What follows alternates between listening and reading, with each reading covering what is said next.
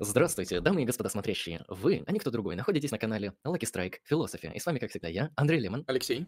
И сегодня у нас гостевой стрим с уважаемой гостьей, с Хероном, теоретиком, философом, интеллектуалом, человеком, занимающимся различными проектами. Ссылки вы найдете в описании к этому стриму. А прежде чем я передам слово гостье, сделаю небольшой такой технический анонс. Итак, все донаты с вопросами, а точнее вопросы с донатами будут зачитаны, соответственно, сразу. Вопросы из чата, если мы успеем, то мы спросим их ближе к концу, потому что по времени мы будем сидеть примерно час 10, максимум час 30, поэтому это тоже учитывайте, уважаемые зрители. Херон, тебе слово. Большое спасибо за такое всегда сызново наполненное представление. Отрадно быть у вас, причем уже в обновленном качестве, учитывая ваш колоссальный рост и всячески мое уважение ему. Для такой самоусиленности, которая достигается посредством освоения больших пространств, в принципе, и семантических, и разнородно-социальных, потому что они исходят из семантических, и поэтому могут представляться. И как раз про такие типы пространств мне хотелось бы рассказать, ну и вообще ваше мнение услышать, что думаете, коллеги, и вас, зрители, конечно же, тоже. Всех повторно приветствую, а Томаса отдельно, не Бедлогопа тоже. И я хочу рассказать про такого философа Нельсона Гудмана. Обычно на моих стримах все происходит иначе, я говорю только о своем, но, учитывая разные как раз стратегии производства большего основания, вероятно, разные вмещения уже созданы, стоит создавать для такого ренастроения того, что является персонализированным в собственном типе опыта. Скажем так, расширяется граница видимости для акцентуации частного. Но это все мои любимые, опять же, предыстории. Начнем все-таки говорить, что называется, предметно. Постараюсь изъясняться понятно, учитывая специфику моего рассказа, которая раньше была заявлена. В общем, Нельсон Гудман, и в частности хочу поговорить о его создании миров. Вы можете задавать вопросы. Я тогда тебе, Херон, кратко, собственно, задам. Я лично не слышал про Гудмана. Точнее, у меня на слуху есть, но я не представляю, кто это. Могла бы, простите, кратко описать, кто это вообще. То есть это современный философ, когда он вообще писал, какими именно проблемами занимался, то есть что для него представляло интерес. Он вообще откуда там, с Германии, как понимаю, по фамилии? Нет, Америка. Не суть, в общем. Да, конечно, как раз было бы удобно, может быть, дополнительно включаться с вопросами после какого-то изъяснения смысловых кусков с моей стороны для еще большей диалоговости, на которую сам предмет даже направлен. В общем, Нельсон Гудман — это американский философ 20 века, жил он в 1900 да, вообще, если серьезно, заметочка 1906-1998. Если кому-то это поможет, забирайте это знание, что называется. Но он американский... неплохую жизнь прожил по продолжительности, да. Разумеется, и не только по продолжительности, также по специфике наполнения. Он вообще американский теоретик, он последователь Carnap, и также он близок по системе взглядов и развития проблематик к Куайну чем-то, по тем онтологическим схемам, которые могут быть в аналитической философии созданы. В частности, он известен, широко известен проблемой индукции, ее необъяснимостью, ее надуманностью и поэтому действенностью. И также работы о структуре символических систем, и о структуре возникновения этих символических систем работами известен. Я хочу больше сфокусироваться на работе, которая сделала его более спорной фигурой, в принципе, в американской истории философии, так и в мировой. И, мне кажется, в чем-то в этой спорности перенесла его в ранг недооцененных философов. Для сравнения, есть его книжка, как раз «Создание миров», и перевод довольно дурной, как оценивают специалисты. Есть оригинал, разумеется, на английском также. Статьи и работы по другим проблематикам. Но у них либо плохой перевод, и еще и мало, помимо плохого перевода, в дополнение охвата. То есть его довольно плохо изучают, кроме индукции, и не усиливают аналитические переосмысления в его сторону, в его адрес. Например, есть даже мало статей, которые ему посвящены, еще и разбирали бы нечто уже в продлении того, что он излагал, помимо, общего пересказа такого школьного, того, что есть что. При всем при этом в этом направлении можно работать, и призыв в этом направлении работать не считался бы лишним, на мой взгляд. Итак, вообще он был в Американской ассоциации философов, потом уже к концу жизни в Гарварде преподавал, сначала в Пенсильвании. То есть довольно в момент, когда он жил, он производил впечатление, но был случайно вытеснен за счет непонимания. Как раз об этом я еще и на своем стриме сегодня буду рассказывать более подробно в 19 часов. Создание миров вообще, что это такое? Мне показалось интересно о нем рассказать, потому что он считается аналитическим философом, а при этом занимается проблематикой такого онтологической неясности. Возникает вопрос, что же это такое? Под мирами Нельсон Гудман подразумевает разные символические системы. Кстати, как раз ввиду того, что он внимает символическим системам как единственной реальности, в которой мы проживаем, он один из немногих в аналитической традиции, в принципе, уделяет внимание искусству. Искусству как чему-то такому же достойному, как науке, даже в чем-то более. И почему, расскажу ниже. Если какие-то на данной стадии есть вопросы, лучше задайте как раз. Вот пока ты рассказывала про Нельсона Гудмана, вот да. Такая вот случайная ситуация произошла. Оказывается, я знаю, кто это. Ну так, кратко, именно онтологические взгляды, потому что у K&B вышел ролик недавно, по-моему, 2, посвященных вот Нельсону Гудману. И у меня, собственно, знакомый посмотрел и впечатленный начал мне пересказывать. То есть на анализ отправил. Я такой, интересная онтологическая картина мира. То есть это такая вот форма плюрализма, плюралистической онтологии. Хотя мне вот показалось, что у него некоторые проблемы возникают с... тем, какую цель он преследует. То есть мне объясняли вот на примере того, как он объясняет искусство. То есть искусство, как он говорит, это мир, это world. Например, там картина Ван Гога, это там world отдельный. А мир у него, по-моему, по критериям, это что-то, ну, как ты обозначила, символическая структура, а там у него, по-моему, непротиворечивая версия. То есть какая-то... Да, как раз правильность вместо истинности. Да, то есть какая-то истинная совокупность предложений или предложения, вот это я вот точно не разобрался. И, соответственно, это вот является отдельным миром. И, на самом деле, это немного такой, да, специфический автор, это какой-то что-то наподобие позднего Wittgenstein на максималках, ну, либо как-то вот с этим вот уклоном плюралистическим, где язык, он формирует отдельные вот эти вот пространства языковых игр. То есть первое, с чем у меня возникла ассоциация, это с Wittgenstein. Ну, очевидно, он, конечно, немного отличается, но я просто не совсем понял основной, наверное, такой кейс, который у меня как претензия к нему возникает. Собственно, чем его картина мира там отличается... ну, от того же физикализма, от каких-то натуралистических гипотез, потому что, насколько я понимаю, у него вот эти утверждения, которые становятся истинными, ну, то есть истинное утверждение или истинные эти предложения, они являются мирами. И, соответственно, ну, натурализм, он как бы тоже считает, что наши истинные утверждения о мире, они говорят нам о том, как мир устроен. То есть я немножко вот не заметил эту четкую грань, где он идет вразрез вот с таким вот натурализмом, хотя его вот этот пафос, его вот эти специфические названия, его концепции мне понравились. Но это так очень кратко мне человек пересказал, это просто из того, что я... Как раз расскажу сейчас обо всем. Да, вот так, да, Алексей, что... хочет сказать. Да, одну секундочку. Возможно, ну, я вообще не разбираюсь в вопросе, но вот из того, что ты говорил, Андрей, я хочу сказать, наверное, что совокупность некоторых суждений, непротиворечивых, которые являются отдельным миром, да, символическим миром, это не то же самое, что совокупность истинных суждений о мире, да, каком-то внешнем и едином, на мой взгляд. Потому что если мы говорим как раз-таки о совокупности как отдельном мире, то... Я потерял мысль. Ну, короче, грубо говоря, мы больше погружаемся, мы больше акцентрируем внимание на то, как действует, как работает язык, как работают убеждения, понятия, вот сами суждения, представления о суждениях, вот в онтологической картине человека. Вот как-то так я бы сказал. Ну, я сначала тоже так подумал про его... Вообще, не совсем, картину. Как раз расскажу, как бы в чем тут... Да, я вот отвечу на комментарий Алексея, и тогда продолжишь. Просто, Алексей, дело в том, что вот если мы берем вот эти вот утверждения, которые могут быть истинными и становятся, например, истинными и являются отдельными мирами, то они стали истинными благодаря чему-то. Благодаря факту, например, благодаря миру, например, благодаря физическому миру. И в этом плане я не особо увидел отличия от физикализма. Хорошо? Они также могут быть истинными в силу формы. Давайте. Ну, в общем, да, вообще Алексей верное направление интерпретации задал. Как раз поясню... Отвечу на недоумения, которые возникли у Андрея, в свою очередь, относительно разницы и вообще специфики строения. Один из важных элементов, ты довольно часто употреблял сейчас в говорении такое слово, как истинность. Вообще, как раз Гудман вымещает истинность за скобки, выносит за скобки и выбирает правильность. Правильность — это внутренняя согласованность, потому что концепция истины, самая такая усредненная, форменно-универсальная, она подразумевает соответствие какого-то как раз высказывания или какого-то знака некоторому миру. Изначально Гудман из другой повестки исходит. Он исходит вообще из другой повестки, из других предпосылок, о том, что, в принципе, никакого... Это вполне себе, кстати, кантианская тема здесь, то, что нету мира вне нашего сознания. Он ее здесь поддерживает. Но вопросы, которые он разбирает, не кантианские. Потому что для Канта есть разделение, понятное дело, феномены и ноумены. Все, в принципе. И это, ой, какая революционная линия. Гудман говорит, что да, действительно, это так. Мы говорим про мир сознания, но в этом мире сознания уже разделение между... мирами, это разделение, которое является как бы фактическим, и никакой мир не является более первичным. Сейчас поясню более подробно и по возможности структурно. Я вот начала у понятия истины, что как раз соответствие, вот, когерентная теория, это некоторое все-таки признание мира в стороне, которому надо соответствовать. Ну или кому, чему соответствуют, чему, кому вообще похрен, блок систем, каких-то знаков, например. Гудман говорит о правильности. Что такое правильность? Это, в принципе, внутренняя согласованность элементов. И какая-то, знаете, такая линия соответствия завершенности. Завершенности за счет тех именно знаков, которые представляются. И вот здесь второй пункт возникает.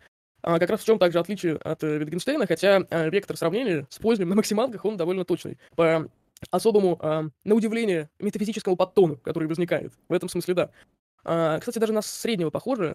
Такой не самый популярный, конечно, период, но там, где как раз он про знаки всякие пишет. Работу не вспомню, она не так давно как раз была переведена. Этой трогальный черный, что ли, как раз. Вот, просто была возможность разобрать эту работу. Ну, ладно, это все лишнее. Потом соберу материалы, если интересно, просто пришлю. Вот, получается, для Гудмана, наоборот, нету высказываний. Для него есть именно миры, и высказывания, скорее, способ проецирования этих миров и производства их существования дальнейшего, как бы для другого, если уже иной аппарат терминологически использовать. Я здесь и для него есть... прояснить, вот если сейчас, не будет, в общем, давай, про семантический элемент и некоторая целокупность мира составляет своеобразный ресурс, наверное, большего доступа к такому никогда не предданному основанию.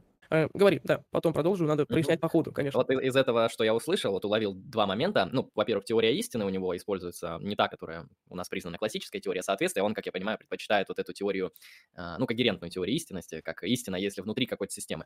И второй момент, который я заметил, вот где ты разграничила миры и высказывания. То есть мир — это что-то наподобие такой трансцендентальной структуры для высказывания. То есть да, мир — это как, знаешь, похоже на эпистему Фуко. Еще какая-то вот такая, не знаю, как генератор возможных символических значений в определенных рамках. Но сами значения, они, соответственно, следуют и подчиняются правилам игры этой эпистемы, но к самой эпистеме не редуцируются. Получается, вот есть мир, это истинная версия. Да, такое определение он дает. И внутри этого мира мы можем производить высказывания. Соответственно, тоже истинное. Да, абсолютно верно. Да, такое направление, конечно. То есть для него вот начальная единица как раз это та самая большая структура мира. Ну, в отличие от суждения, что мир — это высказывание. И, кстати, в этой связи у него есть интересные направления, изречения, которые можно разбирать в рамках академии даже и вполне себе оставаться при себе, хотя это, на мой взгляд, редкость и очень тяжело вообще. Как раз за счет его нераспространенности этого автора, да, и его самопредставления. О языке. Как раз он выделяет такой комплекс миров, как видные, что ли, или явленные. И что здесь является ключевым? Он говорит, что вербализованные вот такого рода миры, они создают ложную концепцию единственной правильности. Пример рационализм, например. Например, просто рационализм. Как определенная структура вообще такого предзаданного метода для схватывания всего дальнейшего состава происходящего в рамках представленного типа суждения. И также он, кстати, не поддерживает антиреализм и вот эту дихотомию, которая уже для спекулятивного реализма, в свою очередь, характерна. Но он говорит о иррационализме. Он вообще один из тех, кто эту концепцию утвердил в своей даже предметной области, даже первой. И он говорит, в частности, про то, что иррационализм — это... его можно кратко описать, очень просто, одним утверждением. Это я сейчас и делаю. Мир состоит не только из реального, и то, что является нереальным, для нас более чем реально. Как раз пример — это и одна из иллюстраций такого подхода — это внимание к эстетике как к маркеру происходящих изменений в нашей такой негласной модели предмета. Так же, как Квайн же вроде бы говорил, что как бы мы точно не изучали мир, каким бы методом не следовали, например, строго научным также, верифицируемость и так далее, эксперименты, вот это все, мы все равно изменим свое мнение, потому что меняется сам механизм включения в происходящее, и это влияет на то, что для нас является реальным. И вот в этом же смысле иррационализм, он указывает на эстетику как на важный предмет и выразитель, или даже маркер, такую лакмусовую бумажку, вообще того, как строятся символические системы. Потому что мы приходим уже в мир, когда эти символические системы есть. И либо включаемся, либо не включаемся. Но на деле есть... Да, говори. Этику можно туда же вписать? Вот наравне с эстетикой практически. Я думаю, что можно. Но для Гудмана более важна эстетика, потому что она заведомо строится как символизм, так сказать. Этика, она... этика, она больше про такие и про пропозиции, и про понятные вещи. Да. Она более для него это менее существенно, да. Вообще хороший вопрос, но для него это менее центрально, потому что для Гудмана вообще централен знак. Да, и если эстетика — это вообще первично знаковая система, она более показательна. Хочу подытожить вот этот фрагмент высказываний, комплекс. То есть, получается, для Гудмана разумен и верен иррационализм, он избегает дихотомии, и, кстати, вот негласно позиции Гудмана повлияли на современные всякие течения, вот эти вот спекулятивных всяких реализмов, собственно. Как раз о чем с Шатовым мы беседовали недельку назад. Как раз основной конфликт, в том числе не в теле и сознании, а в антиреализме и реализме, в этом заключается. И также для Гудмана существует понятие правильности мира, и начальная единица — это знак, и его такая представленность. Также получается, что есть истина вытесняется, в отличие от правильности, как внутренней собранности и согласованности. И еще вот сейчас была позиция, сейчас я ее вспомню, Только что я ее прямо произносила. Про невербальность. Вот это важный элемент. Да, сейчас как раз, чтобы блок какой-то был, более суммированный, даже для вырезок, чтобы было удобнее. Также он говорит про вот вербальные и невербальные миры. И помимо канона, даже, например, рационализма, который вытесняет какие-то миры из возможных, и они видятся как, ну, например, нерелевантные, такие как искусство, для многих. И он критикует своих коллег по цеху в этом смысле. Также он говорит в этом же ключе, что невербальные миры, они даже еще больше миры, чем вербальные. Пример такого вербального-невербального мира, ну вот искусство или мир высказываний как раз. Он это вполне себе четко противопоставляет. Для него не все изреченное, наоборот, кстати, все изреченное в чем-то теряет первичность знака в себе. Да, пожалуйста, вопрос. Ну вот как раз вопрос в том, что значит знак, да, в каком, какая версия понимания слова знак используется вот в данной системе. Потому что вот в классический знак понимается, насколько я помню, как некий объект, который нас отсылает к другому объекту, да? То есть это может быть буква, слово, это может быть какая-то фотография, это может быть мазок, линия, звук и так далее. Сигнал светофора. Да. Да, хорошо. Андрей, у тебя какой-то вопрос был или реплика? Да, вот тут интересные кейсы про вот иррационализм и versus рационализм. И ты еще несколько раз упомянула о том, что какие-то миры чуть больше существуют или в большей степени существуют, чем другие. Это здесь он наследует вот эту вот вертикальную онтологию, которую мы можем там наблюдать в неоплатонизме, в Средневековье, где Бог как самое лучшее бытие, где бесы как самое худшее бытие. Или он немного в другом смысле имеет в виду то, что они существуют в большей или меньшей степени. И, собственно, ну, я потом следующий задам вопрос, чтобы не надо. Да, хорошо. Да, хорошие вопросы. Если что-то забуду из спектра ответов, то просто еще раз их реобновите. Так, да, про знак сначала, да. Знак вообще понимается, сейчас я дефиницию не назову, хотя если поищу, то назову, соответственно. Но, в принципе, знак — это не указание на что-то, это вот принципиально важно, а какой-то элемент, вполне себе нами вычленяемый, можно сказать материально, можно сказать нематериально, но вообще это развлечение довольно абстрактно, если все миры живут как миры изначально сознания. И сознание, скорее, условия возможности миров. Поэтому скажу так, некий объект, как материальный, так и имматериальный, обладающий значением, обладающий каким-то местом и возможностью быть обнаруженным. И по этой причине вот для кого-то какие-то миры буквально есть, а для какого-то человека какого-то мира нету. Я понял. То есть это, в принципе, можно обозначить как объект, да? Да, вполне. И по поводу того, что для кого-то это есть, для кого-то это нет, да, вот, возможно, тут мы можем подключить как раз понимание языковой игры у Виттгенштейна, да, где мы можем столкнуть вместе двух людей, каждый из которых относится к разным совершенно эпистемическим, парадигмам, если так можно выразиться, и... Соответственно, легко можно представить, как, например, для сантехника ничего не будет означать, к примеру, там, до бемоль, да, а для музыканта ничего не скажет там что-то еще из сантехнической лексики. И вот как бы объекты есть, да, но для кого-то они имеют значение, имеют как бы онтологию, да, имеют существование, имеют наполненность какую-то, а для кого-то нет, соответственно. Да, совершенно верно, так и есть. И поэтому как раз Нельсон Гудман вообще первостепенно выявляет плюралистичность, вообще творение, так сказать. И в этом смысле он близок к Льюису, конечно, и очевидно тут связь и взаимовлияние, насколько я понимаю, где Льюис говорит про вообще модальный реализм. И для Нельсона это также абсолютно, только он считает, что да, объект вообще может... Вернее, вопрос, существует ли какой-то объект, вот, например, реален ли Херон-теоретик, или это просто нейросетка, или какая разница, нейросетка или я, например, если дело в актах, которые мы взаимосовершаем и взаимопроявляемся. То есть вопрос о реальности для Гудмана даже не стоит, потому что реальность, она есть только в рамках вот какого-то конкретного мира, да. То есть он, если угодно, до максимума доводит положения, которые как раз Алексей обозначил, которые являются такой невозможностью распознать. Для него, в принципе, невозможность распознать эквивалентно несуществованию, потому что этот вопрос, он сам по себе не относится к строению мира, ибо существование всегда сжато. И из этого исходит следующий тезис, который мне хотелось бы с вами подробнее, кстати, обсудить как раз. Я дублирую вопрос. Да, давай. Я говорил про один мир как более фундаментальный, другой менее фундаментальный. Вот, спасибо, как раз вовремя, потому что, во-первых, забылось ввиду фокусировки, плюс сейчас как раз я более подробно про это смогу сказать. Для Гудмана, начнем вот с того, что для Гудмана нету такой возможности, как и такого феномена, как описание одного мира через другой. И поэтому он не говорит, предположим, не принимает повестки приоритетности, естественно, научного знания в сравнении с любым другим. Потому что система вообще другая. Проект, который он точно не примет. Абсолютно точно. И поэтому мне он в том числе и был интересен как мыслитель, за которым можно уже во времени прошедшем, очевидно, понаблюдать в разных степенях прошедшего. Это совершенно верно.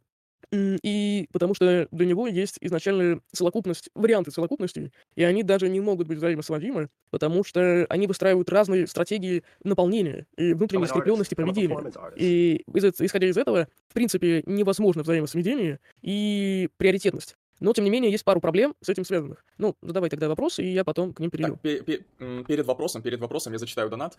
Томас Финхам, 50 рублей с покрытием комиссии, спасибо большое. Расклад второго Херона. Ну, мы можем провести в конце стрима, если будет настроение. Да, тогда интересно, давай. Разложим карточку. Хорошо. Вопрос, что я там хотел, там сейчас пытаюсь вспомнить. Вот что я из всего этого пока вынес, из вот этого учения. И, собственно, какой вопрос у меня из этого возник? Вопрос, соответственно, об онтологии, потому что, ну, пока что это действительно похоже на такой очень, ну, видно, продуманный, глубокий и аналитический, может быть, синтез и наследие вот это некоторых кантианских мыслей, вингенштейнианских мыслей, квайновских вот этих, и все, что связано вот с, такой, с таким вот трансценденталистским подходом. Соответственно, можем ли мы говорить, что Гудман, он хотя бы как-то нам говорит об онтологии, потому что, хорошо, вот банальный вопрос, каков онтологический статус вот этого мира? Потому что, ну, физикалист, он сразу скажет, есть какие-то физические системы, есть физический мир, да, есть символический мир, который мы создаем с помощью нашего языка, он абсолютно номинальный, это может быть мир, там, математики, теории, просто языка и так далее. Вот, собственно, одно номинальное, другое реальное, одно можно даже редуцировать к другому и так далее. Вот у Гудмана, когда мы говорим об онтологическом статусе этих миров, как бы мы это описали? Или он вот в духе Канта не дает ответы на онтологические вопросы, он занимается такой вот некоторой дескрипцией сознания или чего-то подобного? Да, классный вопрос. Как раз более подробно можно... Очень уместные вопросы, кстати, прямо встроены в блоки, которые у меня внутренне существуют как логические разграничения для включения во все этапы. Как раз начну, наверное, с того, что я отвечу на... Вернее, опишу проблемы, которые возникают в системе Гудмана как уязвимые места. Как раз одно из них — это онтология. И возможные варианты ответа на эти вопросы, разрешение этих проблем, и это будет также вариантом ответа на твой вопрос. Основные вообще вехи изучения Гудмана какие? Помимо, ну, каких-то самых общих положений, высказанных сейчас в такой секции рассказа именно. Основные вопросы, которые Гудман даже сам задает, есть еще книжка, автора не вспомню, но называется «Star Making», и там собрание авторов пишут про свои же книжки. И Гудман там хорошо описывает проблему того, что он создал, ну, с закреплением, конечно же, статуса единственной истинной системы, вот, в духе любого философа, погруженного в себя, в философию. А это не то, что проблема, кстати, на мой взгляд, но это другая линия. Так вот, основные вопросы. Первый — это как вообще мы создаем эти миры? То есть почему у нас есть вот мир искусства? Фундаментальный вопрос «почему?», но при этом не менее важный. Он даже более специфирован. Как именно мы создаем символическую систему? Особенно, как мы создаем ее для нас? Помимо каких-то объяснений, более, например, таких эмпирически положенных, ну, наподобие «я все детство слушал классическую музыку, и поэтому я просто умею ее воспринимать». То есть, извините, мой мозг к этому приспособлен, например. Я потом разрушил все рэпом и вот пришел в философию. Там наоборот, на самом деле, потому что рэп он все улучшил, дополнил и развил. Это шутка, Андрей, это шутка. Но рэп отдельно, кстати. Рэп-стрим можем, кстати, провести, потому что есть что сказать, это простыня сольного. Это уже не какие-то там писульки Гудмана, на мой взгляд. Поэтому тут и есть что сказать. Там одного часа точно не хватит. Давайте действительно организуем рэп-конференцию. Серьезно, давайте, охрененная идея. Все заметано, все свидетели, все зрители свидетели. Было бы здорово. Да, все записано, все ходы записаны. Вот, поэтому давайте уже. Ну да, все-таки к Гудману, к его писульчикам в сравнении с великим могучим рэпом, соответственно. Собственно, что там? Вот про то, как мы вообще эти миры осваиваем. И, наверное, как мы... В частности, его интересует то, что считается само собой разумеющимся. В этом смысле, я думаю, он сокрытый феноменолог. Такой аналитический феноменолог. По тому, какие вопросы он как бы смеет задавать. Потому что в Академии философии, в принципе, это, ну, часто табуированные темы. Ну, так же, как пошлость вопроса о смысле жизни, в принципе, среди философов. Хотя он вообще-то не снимается. При всем обозначении «Ой, это так пошло». Вообще ни суть и ничуть. Так вот, то есть его интересует такой элемент, как мы внутренне воспроизводим освоение очень естественного процесса видения мира вообще, особенно какого-то частного и конкретного. Это вот первый вопрос, и он такой, как именно мы их осваиваем, и как миры даже мы создаем. Это уже... Вообще он немножко не так вообще понятие мира рассматривает, но это небольшой хотя бы ресурс для меня, потому что я в этом же направлении создания миров, в принципе, смотрю. Хотя вообще-то тут полемическая секция была бы вот такой раздутой, потому что я так себя сдерживаю сейчас. Говорю более-менее, извините, по теме, по тексту, то есть так, ну, такие есть позиции А, Б, там еще С. На самом деле я бы изъяснялся более как-то радикально-агрессивно, при всей симпатии к нему. Так вот, получается, как мы создаем миры, и как они вообще появляются, и как они явлены... Ну, как и создаем миры, скажем так, да? Это вот первый онтологический вопрос, который он ставит перед собой.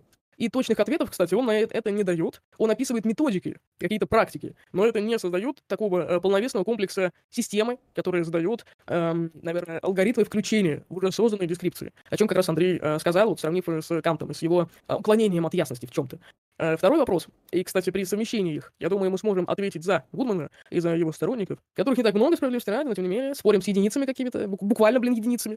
Это эпистемический вопрос, ну, эпистемологический, да, более пространственно корректно так сказать. Это как мы выбираем миры, как мы их выбираем и конкретно осваиваем.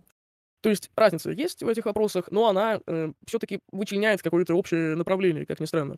Пока давайте вопросы зададите, и потом я такой вывод и вариант ответа воспроизведу. Ну, либо сразу это сделаю, как вам удобнее. Угу. У меня даже не вопрос, а предложение, комментарий, вот, еще до блока, который вы сейчас собираетесь осветить, да, по поводу того, как мы создаем миры, как мы выбираем миры, я бы предположил, что можно было бы вопрос вообще вынести за скобку и отдать его на откуп вообще психологическим наукам, естественным наукам и так далее. То есть просто сказать, постулировать, так работает человеческий мозг, да? Потому что все мы знаем, что у человека основной, ну ладно, не все мы знаем, скажем так, но есть влиятельные школы психологии, которые полагают, что основным психическим элементом в жизни человека является представление, да, репрезентация, да, которая является, ну, каким-то интернализированным вот внутренним элементом в голове, ну, в психике у человека. Точно так же, как и со значимыми людьми, да, то есть мы когда испытываем эмоции по отношению к кому-то или общаемся по отношению к кому-то, у нас есть медиатор, да, по отношению к этому человеку, это наше в голове представление о нем, да, это его репрезентация. Именно поэтому мы можем испытывать эмоции к человеку, даже находясь на расстоянии, или мы можем эмпатировать, к примеру, к вымышленным персонажам, да, потому что мы создаем их.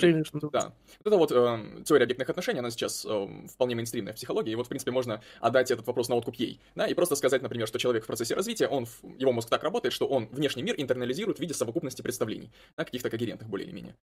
Мне кажется, Гудман, он не согласился бы просто, как я это вижу из того, что он услышал, потому что он не редукционист, то есть вряд ли он будет согласен с тем, что мы можем ответить на вопрос о природе тех или иных миров, там, того же самого искусства, отдав это на откуп психологии, например, потому что это форма редукции. Психология это не естественная наука. Вот в ее в чем прикол, у нее методы ее очень схожи с той же философией, да? И она работает с таким же по смыслу, как бы методологическим аппаратом, да, в построении теорий, грубо говоря. Херон, как бы ты решила эту проблему? Можно ли отдать это на откуп кому-то, или все же как-то оно все закрыто и не взаимосвязано? Да, как раз, опять же, очень хороший у нас тандем вопросов-ответов, хотя, на удивление, это не всегда очень хорошо получается по той самой сцепленности и порождаемости того, как взаимосплетается выбранное, не знаю, насыщение темы через эту структуру разделений. О, Херон прорывается, наконец-таки. Наконец-таки прямо... Можно подышать, наконец-таки. А то все эти маски, все эти слова понятные, это все не то совсем. Вот, про проблему эту, да. Так, постепенно буду отвечать относительно совмещения этих проблем, о которых я упомянул. Вообще, как создаются миры и как мы их осваиваем. Принципиально важный для Гудмана блок пониманий, наверное, и таких предпосылок, на которых он основывается, он гласит, что, в принципе, нету какой-то первичности, и сразу есть вот человек, мир, он живет в мире своего сознания, и за счет мира этого сознания, он не поговорит почему, но это факт, у нас возникают разные, я думаю, способы включения в мир, разные способы вообще интеграции. И вот что важно в этом развлечении искусственном довольно на онтологию и эпистемологию, для Гудмана нету особого смысла, потому что он, в принципе, не видит отличности и вот этой дистинкции между самим миром и нашим способом его описания. То есть, какая-то сразу совокупная система, которая задает все параметры. Пример более приземленный, потом к редукционизму через организмичную метафору перейдем, начинаем по классике жанра, так сказать, действовать. Это вообще организм человека. То есть мы можем все, что мы можем и не можем, всего того, чего мы не можем, безумно можно быть первым, потому что мы люди, и мы рождаемся в конкретном теле. В принципе, в теле человека вообще и в теле конкретном, со своими лимитами, способностями, предрасположенностями и так далее. Вот, и то есть сам по себе вопрос о какой-то причине возможности реализовывать что-то, ну, например, ходить, если мы берем среднестатистического человека, то это свойство, которое исходит из структуры, очевидно. И человек не может не ходить, исходя из того, в какой системе внутренней организации он находится. И при этом, конечно же, существует мир внешний. Но этот мир внешний может считаться, это если уже на Гудмана переносить, самим фактом, я думаю, существования вообще. Он про это не говорит, но если за него договаривать, начинать, по крайней мере, то... вот мы, в принципе, живем в своем скафандре, в том или ином скафандре, хотя вообще даже в нескольких, учитывая сам факт существования, который слит с этими свойствами, совмещен с ними. И внешний мир есть только как в том качестве, что он вообще дал возможность выявить свою отдельность. То есть мы понимаем, что мы не отдельные люди. Но это не говорит ничего о нашем свойстве, укоренения проживания. То есть внешний мир существует как некоторая форма, возможно, или дарующая дальнейший шаг собственного миропонимания функции. Это такой вакуум, которым... Ну, не вакуум даже, а какое-то пространство, то есть вполне себе так, наверное, Гудман это представляет, в котором, возможно, вот это собрание всего в организмичную метафору разных миров в сознании, в свою очередь. О редукционизме. Я думаю, ну, он, конечно, бы не согласился, сказал, что это несводимые вещи, потому что вот есть определенные даже системы понимания правильности, которые равны, знаете, дефиниции истины, он против истины борется. И в этом смысле он как бы реутверждает основание, создавшее истину, скорее. И в этом смысле, конечно, первый этап, но не последний ни в коем случае, то, что он сказал бы, нет, это разные миры, это разные способы даже понимания того, чем является знание вообще, символическая система и как бы критерии нашего внедрения в нее же, так как в каждой символической системе есть свои критерии включения. Буквально, что является искусством, что не является, например. Будем на эстетике примеры сейчас представлять. И переходим к науке как раз. Но я думаю, что проблема несколько глубже, и она и такой более кондовый, первичный, напрашивающийся, приходящий на ум вариант ответа Гудмана может быть иным. Это скорее, знаете... Так, что-то кто тут пишет, не мешает, блин. Да, все, теперь не пишут, не мешают. Не блин. Есть скорее объективная реальность, например, определенное свойство психики, в принципе, или мозга, которое позволяет нам уже приходить, предположим, вообще к сознанию как к феномену отдельному и действующему. И это как бы естественный ответ сознания на наличие первичной структуры, как раз это следствие породившей. На этом мы как бы согласны более-менее. Допустим. Но сама вариация существования в этом следствии, в этой линии как бы сознания, как того, что уже появилось, она не остается разобранной. То есть свои процессы происходят в этой дополнительности. И это формирует то, что мы называем своей жизнью. Как бы мы не проживаем актуально на уровне стратегии включения, даже внутреннего, опять же, монолога, иногда диалога, в самом факте, ну, у меня есть мозг, сознание просто следствие. Мы там переживаем, как мы выглядим сегодня, условно. И это свойство, оно даже важнее, чем первичность. Потому что первичность перестает действовать как раз потому, что она является фундаментальной. И вот это следствие как раз в виде сознания и всяких миров, следствие в виде сознания уже как бы закрепляет себя через разные миры. И поэтому он вообще обращается к повседневному опыту, к повседневной... Вот у Селлерса есть такое понятие, как научный как-то взгляд и повседневный, что ли. И он как раз говорит про то, что у них они равноценны друг другу, и любой повседневный взгляд, он даже не предшествует теории, он уже максимально насыщен теорией. Просто не отрефлексированный и не зафиксированный. Ну да, это он про народную психологию когда рассуждает, собственно. Он показывает, что народная психология — это не меньшая теория, чем научная теория. Да, абсолютно. И вот Гудман в этом смысле с ним явно согласился бы, потому что вот это поле бытового, да, оно как бы выражает то проживание, которое может быть возможным после уже свершившегося, если угодно, свершившейся эманации из, ну или какого-то порожденной потенции следствия из фундамента, который сам по себе довольно строго можно описать. Но другое дело, вопрос ли это нашего проживания? Ну да. То есть, вопрос, господа. Да. И правильно ли я понимаю, да, что вот этот вот наш фундамент, да, он может, в принципе, описываться, естественно, научно, он может сам быть, в общем, иметь такую вполне объективную какую-то, да, природу, но он большого значения не имеет, да, потому что он всего лишь является предпосылкой для всего этого, а мы проживаем, как бы, основную часть, да, нашей жизни именно вот уже, как бы, в качестве следствий, как бы, так сказать. Ну, на уровне надстройки, да? Да, что-то такое. Базис вот этот и надстройка.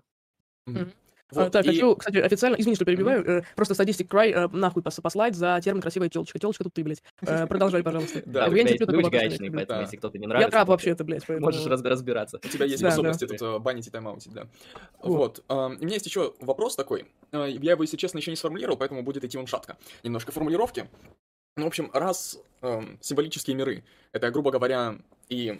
Ну, как бы те миры, в которых мы живем, да, и они вот для нас, для нашего опыта, для нашего существования, они первичны по отношению, да, к Ноумену, к тому, что является фундаментальной основой для этих миров.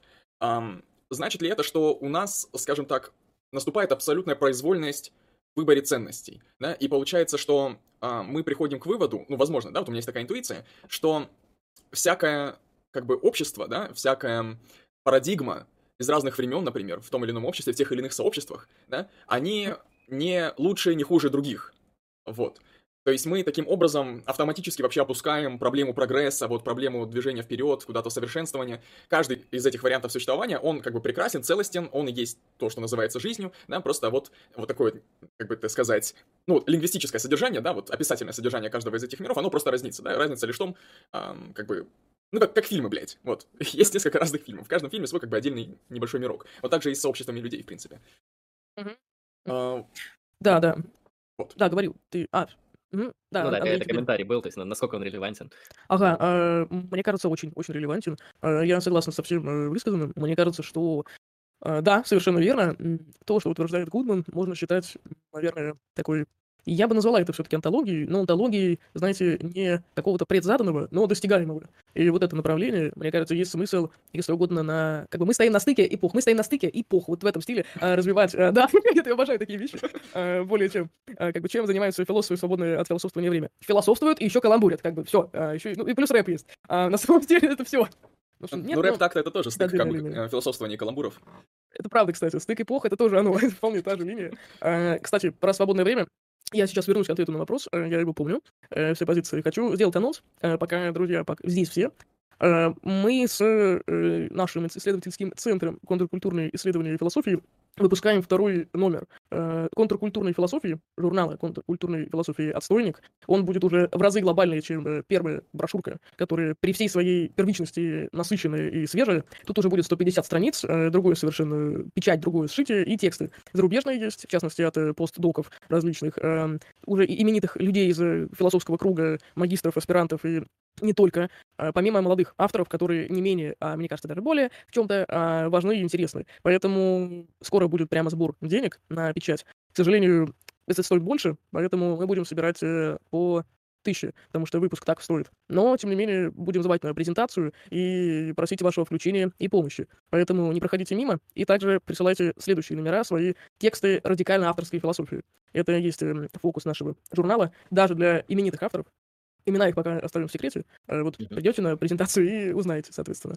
Так как часто в академической жизни некоторый аппарат следования необходимо выстраивает среду, здесь же у авторов была возможность свои ранее невысказанные концепции представить. В общем, рекомендую всем собой. И всей собой также. Если, кстати, там ссылка или какой-то... Я прошу прощения, я перебью всех, потому что я забыл зачитать донат, сейчас я его зачитаю. В общем, там нету сообщения, там есть просто 200 рублей с покрытием комиссии от человека с ником Бумер Машин. Спасибо большое. Спасибо большое, Бумер Машин, спасибо за поддержку.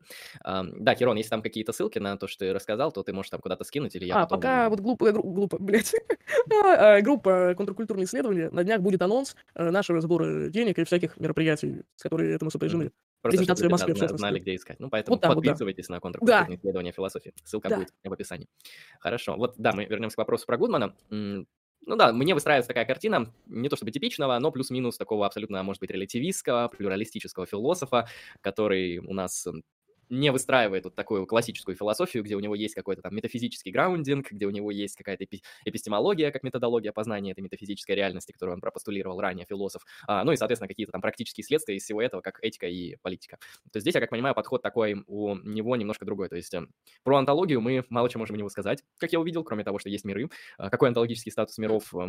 Ну, не совсем понятно, но, то есть понятно, что это что-то, что мы как-то сознанием обнаруживаем, создаем, включаемся и так далее. То есть в этом плане здесь вот некоторая физическая надстройка, да, вот нашей психологии, нашей ментальности, наших, как бы Кант сказал, трансцендентальных субъектов, она в каком-то смысле есть. Она есть основание для вот этой работы с этими мирами. Ну и, соответственно, миров этих огромное множество, и какой из них лучше, хуже, мы не можем устанавливать. Знаешь, я бы предположил, что если бы мы принялись отвечать на вопрос об онтологии этих миров, то ответ, он бы совпал с ответом на вопрос, какой онтологический статус у абстрактных объектов.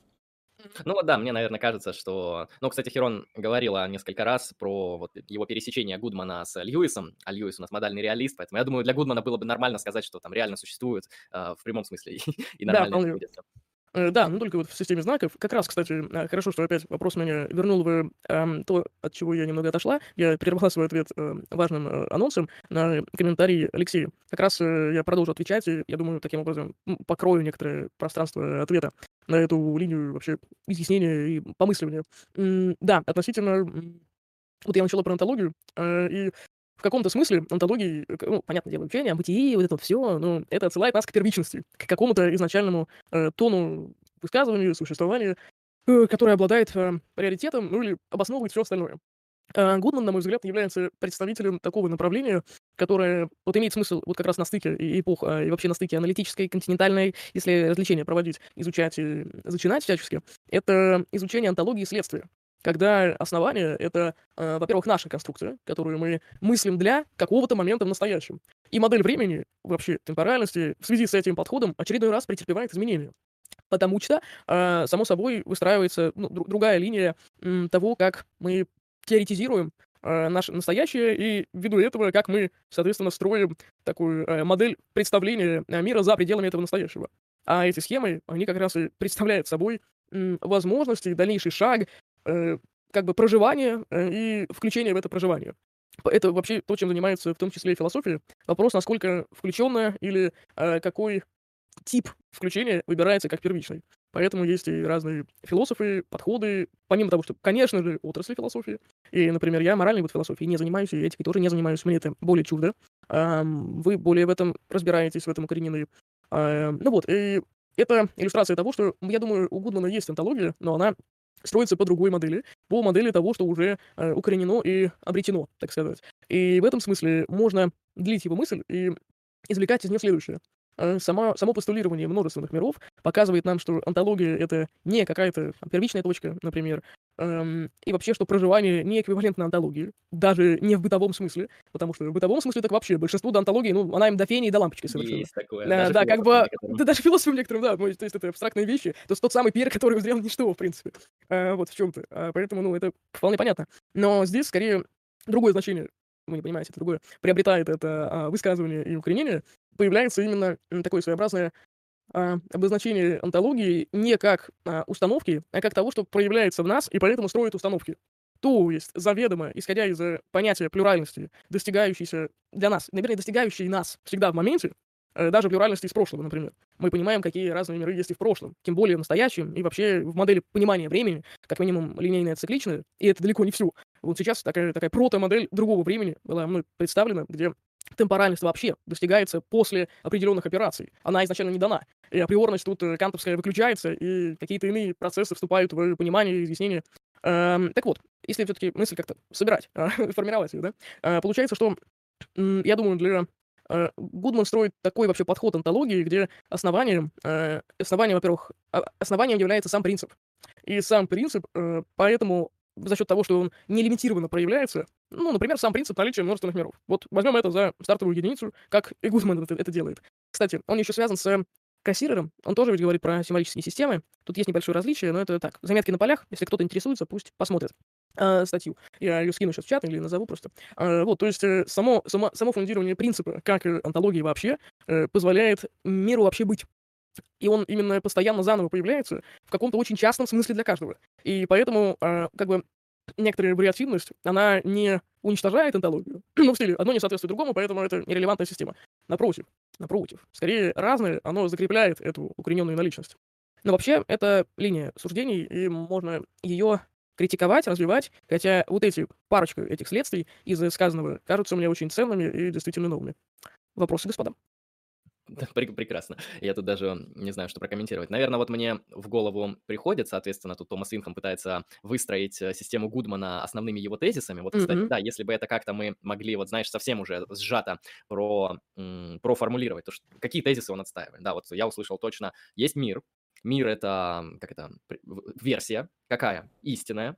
И все получается. На этом его онтология заканчивается. В смысле, его философия. Или он еще что-то к этому добавляет.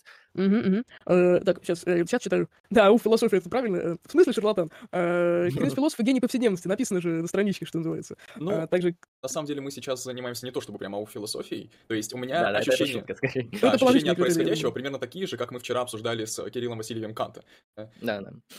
В любом случае, да, говори, пожалуйста. И, соответственно, да, можем ли мы к этому еще что-то добавить, к тому, что я попытался вычленить из этого, или все, или, в принципе, Гудман, он этими тезисами, которые он, наверное, основывает, очевидно, он же философ, заканчивается, или там еще что-то мы можем обнаружить? Так, да, можем кое-что, это будут скорее дополнения. Так, еще раз скажу, что сейчас... Да, и не шарлатан, не Макаус, а свега-мыслитель. И, в принципе, Гудман в этом смысле со мной согласился, потому что также его философия подразумевает, вероятно, само, что ли, наличие какое-то существование. В частности, самая известная его работа, наверняка знаете, назовите, если знаете, тогда, если помните, про индукцию, про проблему индукции и, в общем-то, надуманности любых логических операций, при применимости их. И в этом даже зазоре происходящего скрывается такая своеобразная, вообще специфика того, что делает Гудман, это развлечение, которую он находит внутри чего-то данного. такого как, например, логическая операция, что называется. И вот можно и так, наверное, его философию дополнить. Это включение, что ли, в уже, наверное, наличное, созданное для понимания того, а что в этом наличном на самом деле нам предъявляется. Но это, конечно, Гудман не сказал бы. Это говорю я. Угу. Ну, то есть у него статус-кво не только то, что вот есть истинные версии как миры, но и то, что мы уже где-то находимся, где эти истинные версии когда-то были изобретены и уже как-то... Да. Вот, тоже важное дополнение, вот то, что ты сказал, меня, наверное, к нему вернуло сейчас. Ну, то, что он говорит про правильные версии миров, еще раз это скажу, это прям просто принципиально для него. Он на это в тексте очень часто указывает, прямо не истинные, а правильные, не истинные, а правильные. И вот про истинность уже отдельно можно сказать, в связи с твоим вопросом. Для Гудмана истинностью мир обладает тогда, когда он не противоречит другим мирам, в которые внедрен человек. И тут возникает, кстати, суждение, с которым я лично не соглашусь, но, скорее всего, согласятся те, кто там языковую теорию, условно, Августина, например, принимает относительно знака, указания и всего такого, что миры неизбежно перестраиваются из других миров, и поэтому мы можем видеть, что они существуют. Вот, это тоже важный момент, довольно ключевой. Хотя вот от себя скажу, что есть, знаешь, такая... Вот больше мне интересна невербальная линия мира, которую он обозначил, вот этот трек, что некоторые критерии выявления мира не равен миру. Вот повтори, пожалуйста, вот еще раз этот тезис, ты его просто проговорила, про вот эту истинность. То есть как правильность мира определяется чем? Ну, правильность мира — это его согласованность, а вот истинность мира определяется его... не противоречием другим мирам, да. Ага. То есть сначала вот, внутри получается... потом в максиме. Ага, вот сейчас я схватываю. Мир внутри когерентный, правильный, то есть по Гудману он есть, если он внутри некогерентный, его нет. И, соответственно, этот мир еще может быть истинным либо ложным, и это отношение как устанавливается при соотнесении его с другими мирами? Да, ну для конкретного человека. Он говорит про вот отдельное сознание. Либо про вот сознание, которое... Это уже к Кассиреру, он как раз культурную парадигму, вот такую философию культуры больше, видимо, рассматривает, где он говорит, что есть основные как бы в культуре принятые сочетания миров. То есть, условно говоря, так же, как культура отмены, она не сейчас придумана, и могут просто сейчас, если раньше там кого-то неугодного сжигали, например, то сейчас травят тем, что не слушают, и обвиняют в том, что он говорит бред, как бы приветики, как бы в студии, что называется, ну, например, один из элементов. То есть, как бы сочетание миров конкретное, оно будто бы показывает адекватную картину. Как, например, там, во времена Спинозы, там, богословие и... Показывала тоже, в принципе, адекватную картину. Да, абсолютно. И философия ей как бы должна была подчиняться и пояснять. Если философия выходила на первый план, то это ненормально, это плохо, и мы все знаем, как жил Спиноза в очевидном угнетении соратников и, в частности, общины, поэтому... А вот давайте теперь, когда мы, в принципе, разобрались, я, Алексей, думаю, тоже уловил вот этот прикол с правильностью и истинностью, попробуем привести... сейчас я жду прямо. Расклад будет. Привести какой-то пример, вот обычный пример для обывателей. Вот возьмем какую-нибудь ситуацию, какого-нибудь Ивана, и у него есть когерентная версия. Вот кто что предложит? Когерентная версия, что рэп — это плохая музыка. Ну, Иван заблуждается, но предположим, рэп — это плохая музыка. Вот у него есть мир, да, то есть, получается, для него рэп существует, для него рэп обладает вот такими-то свойствами, это у него мир, получается. Так, хорошо, у Ивана есть убеждение о мире рэпа. А вот истинность, значит, мы проверим у этого убеждения, если мы соотнесем его с другими его убеждениями, например, то, что рэперы — это люди, они вроде существуют, это не фантомы, или как? Вот как бы мы здесь какой-то пример привели, я просто не знаю, какой можно попроще привести, попонять. Я поняла,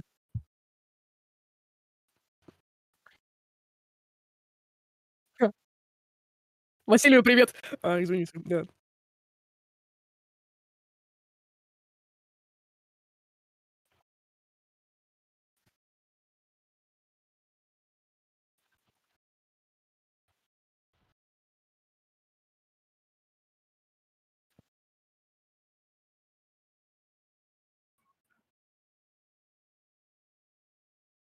О, ребят, вам пишут, что звук пропал в чате, что Алексей не слышно. Блять, я забыл включить. Ну давай, Алексей, опять про дотера Ивана. У меня просто в ОБС не нужно отдельно включать, блядь, микрофон ОБС и отдельно микрофон в Дискорде. Вот это бесит немножко. Так вот, ладно, еще раз скажу. Вот, пример чуть более наглядный с моей точки зрения. Да, вот у нас есть дотер Василий, да, например. У него есть когерентная совокупность представлений о том, что такое эта игра, там герои и так далее, какие есть механики и тому подобное. В то же время у него есть другая совокупность убеждений о том, что такое техника компьютера и так далее. И эти две как бы системы, эти два мира, они когерентны друг к другу таким образом, что игра — это, например, вот производная от работы компьютера, да, и мы это можем показать на теории.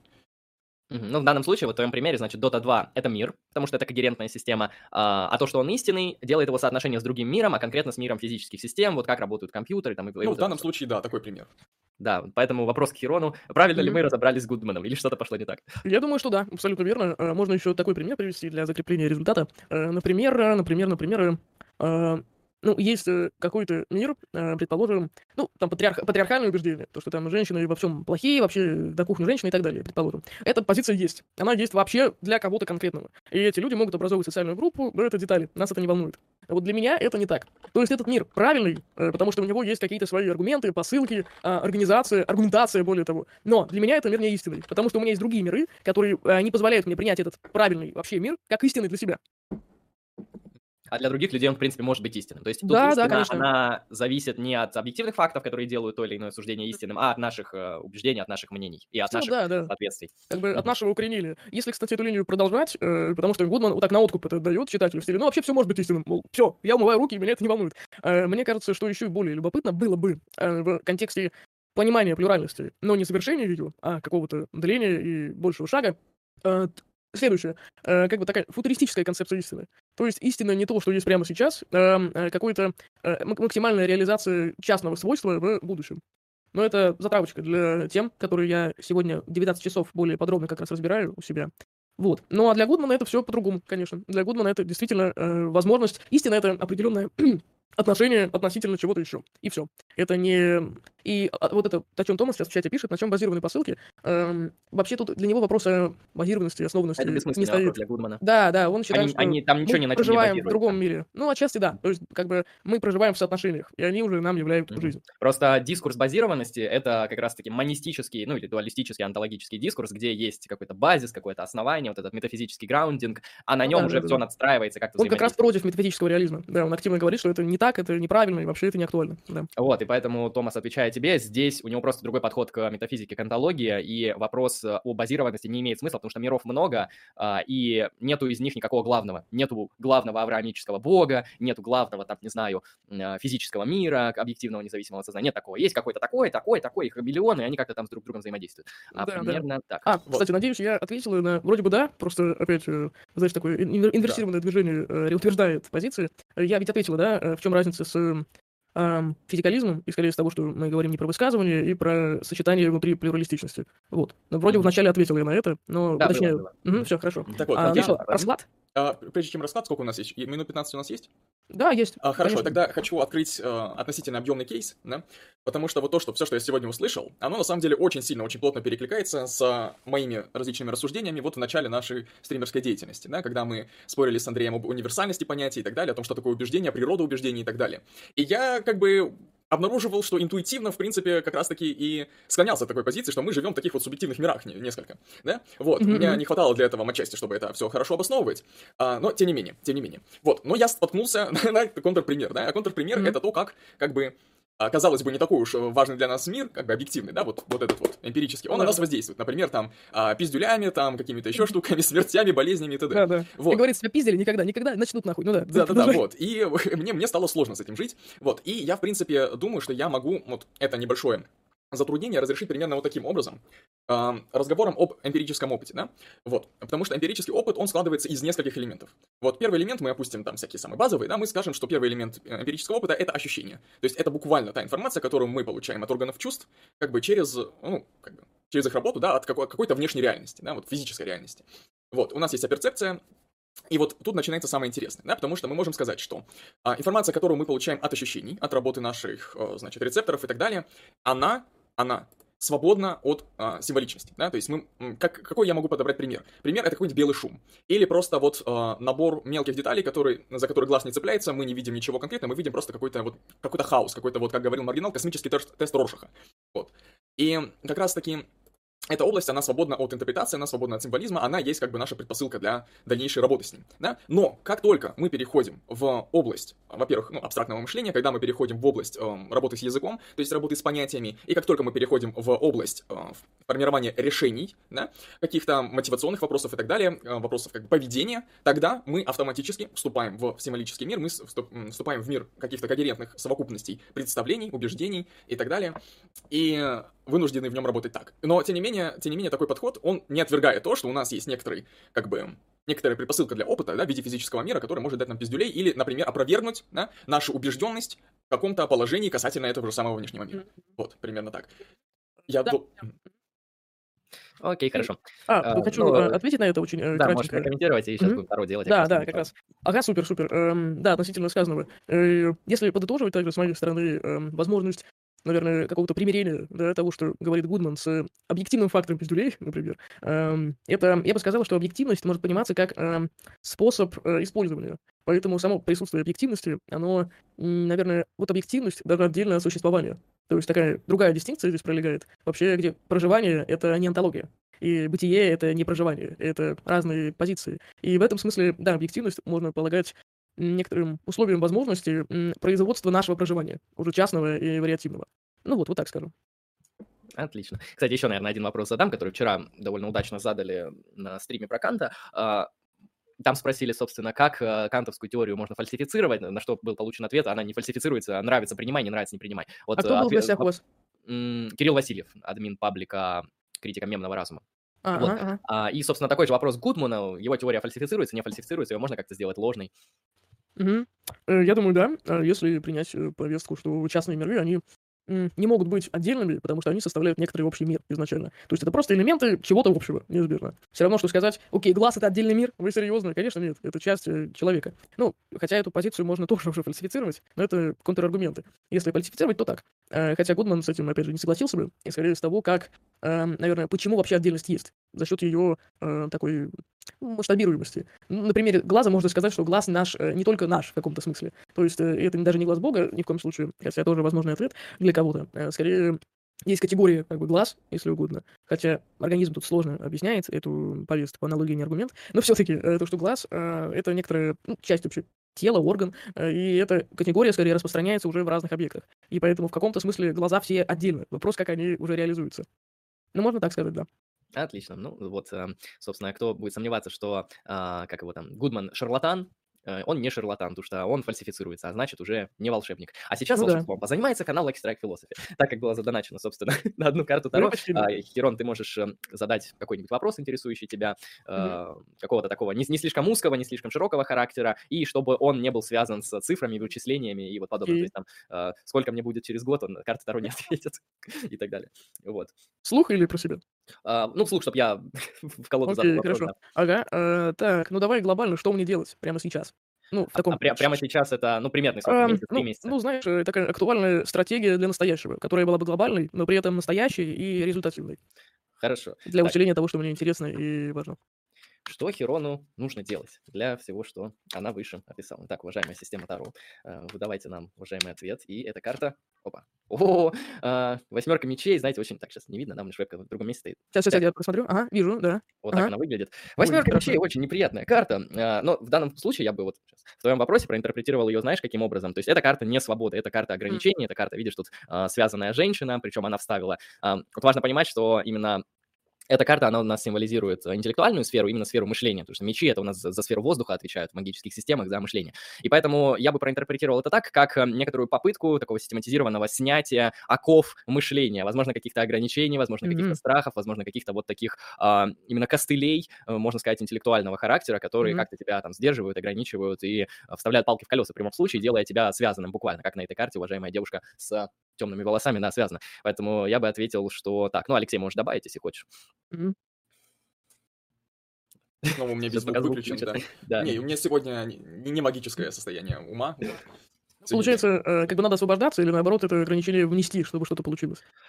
Здесь вообще в идеале поможет тебе твоя интуиция ответить, потому что в магии основной орган — это у нас интуиция, то есть, возможно, наоборот, то есть у тебя слишком много свободы, и тебе нужно ее подограничить, но обычно эта карта трактуется как статус-кво, и статус-кво, в смысле, актуальное состояние, и как несвободное актуальное состояние. Поэтому, возможно, здесь, мне кажется, карта показывает то, что некоторые вот эти ограничения лучше нивелировать, то есть некоторую несвободу подуменьшить. Есть еще один нюанс. Вот, как мы видим, девушка на карте, она имеет повязку на глаза, да? И, возможно, повязка на глаза имеет как раз-таки связь с ее, ограниченностью, да, возможно, эта ограниченность является следствием того, что персонаж на карте, он чего-то не видит. К примеру, мы, может быть, не видим каких-то возможностей, да, сейчас дополнительно, которые, на самом деле, они рядом, они здесь, они под нашими ногами, да, но мы их не видим, и поэтому у нас нету возможности к ним приобщиться, да, их реализовать как-то. И этим самым мы и связаны. И, возможно, смысл в том, чтобы, сесть, немножко абстрагироваться, да, и посмотреть на ситуацию как-то более холодно, не знаю, с другой точки зрения и так далее, и, возможно увидеть либо либо, значит, доводы в ту или иную позицию, либо вообще какую-то другую позицию, либо много позиций, либо вообще решение ничего не делать. Да? Ну, Алексей вообще так сильно расширился, теперь непонятно, о чем карта была. Но, в принципе, да, он набросал плюс-минус истинные значения, и более такую точечную формулировку обычно может дать только, собственно, заказчик, тот, кто задал вопрос. Примерно так. Спасибо. Это дополнительное включение в то, как можно, в принципе, увидеть, наверное, ну, наши действия через такую выбранную фиксированность этого действия. И да, как раз я сейчас активно ною на тему того, что сложно меня воспринимают и вообще часто не принимают. Вот. Это такой какой-то эпизод и период более интенсивный в этой части. Как бы на один негативный, 5 положительных, но все-таки. Так что спасибо вам большое за расклад отдельно и вообще за стрим. Мне кажется, было потрясающе, как в чате вы написали, охуенный стрим. Стрим балдежный. Да, мне понравилось. И мне понравилась идея про рэп-стрим. Это рэп у нас больная тема. То есть некоторые люди, которые пришли к нам на канал, когда узнали, что у нас есть обзор на философский обзор на Моргенштерна, они ушли после этого. Скажите, давайте прямо на следующей неделе сделаем, чтобы не затягивать. Серьезно, можем прям треки разбирать отдельно и феномен Моргенштерна, и не только. Давайте. Прямо охрененно будет. Давайте, все, давайте. И как бы, зрители, очень важное послание. Я его уже в чат писал, но все-таки. Если ты не понял, что я гений, то ты лох. Если ты не понял, что я гений, то мне пух. Как бы бам, блядь. Это база. Это правда база. Да. Поэтому, зрители, ждите топ-контент и так далее. Ну хорошо, будем тогда заканчивать, потому что время поджимает. Отлично посидели, да, во-первых, хорошо раскрыли Гудмана. Ну, так вот случайно у меня случилось, что он мне попался под руку, а я, блядь, оказывается, побывал на стриме, где мне его раскрыли. Очень удобная такая тема, то есть самообразование без внутреннего включения, как-то случайно пошло. Поэтому, да, спасибо, Хирон, за прекрасный материал, за интересную подачу, за разъяснение вот этого необычного аналитического философа, которого часто, как я понимаю, не особо считают и аналитическим, но очень крутой. И да, если кратко, вот, а что почитать? Вот, если люди захотят что-то почитать по этой теме, что посоветуешь? Там неважно, на каком языке. Так, да, есть статья такая основная, Дмитриев, Нельсон Гудман, так и называется. Сейчас я прям ссылку, наверное, брошу в чат, момент, найду ее просто здесь. Так, сейчас. Ну, в любом случае, пока параллельно буду также говорить, да, тоже вам большое спасибо за радушный прием, за включенное говорение, и отрадно, что обозначение... Да, Томас, тоже тебе спасибо. Вот статья...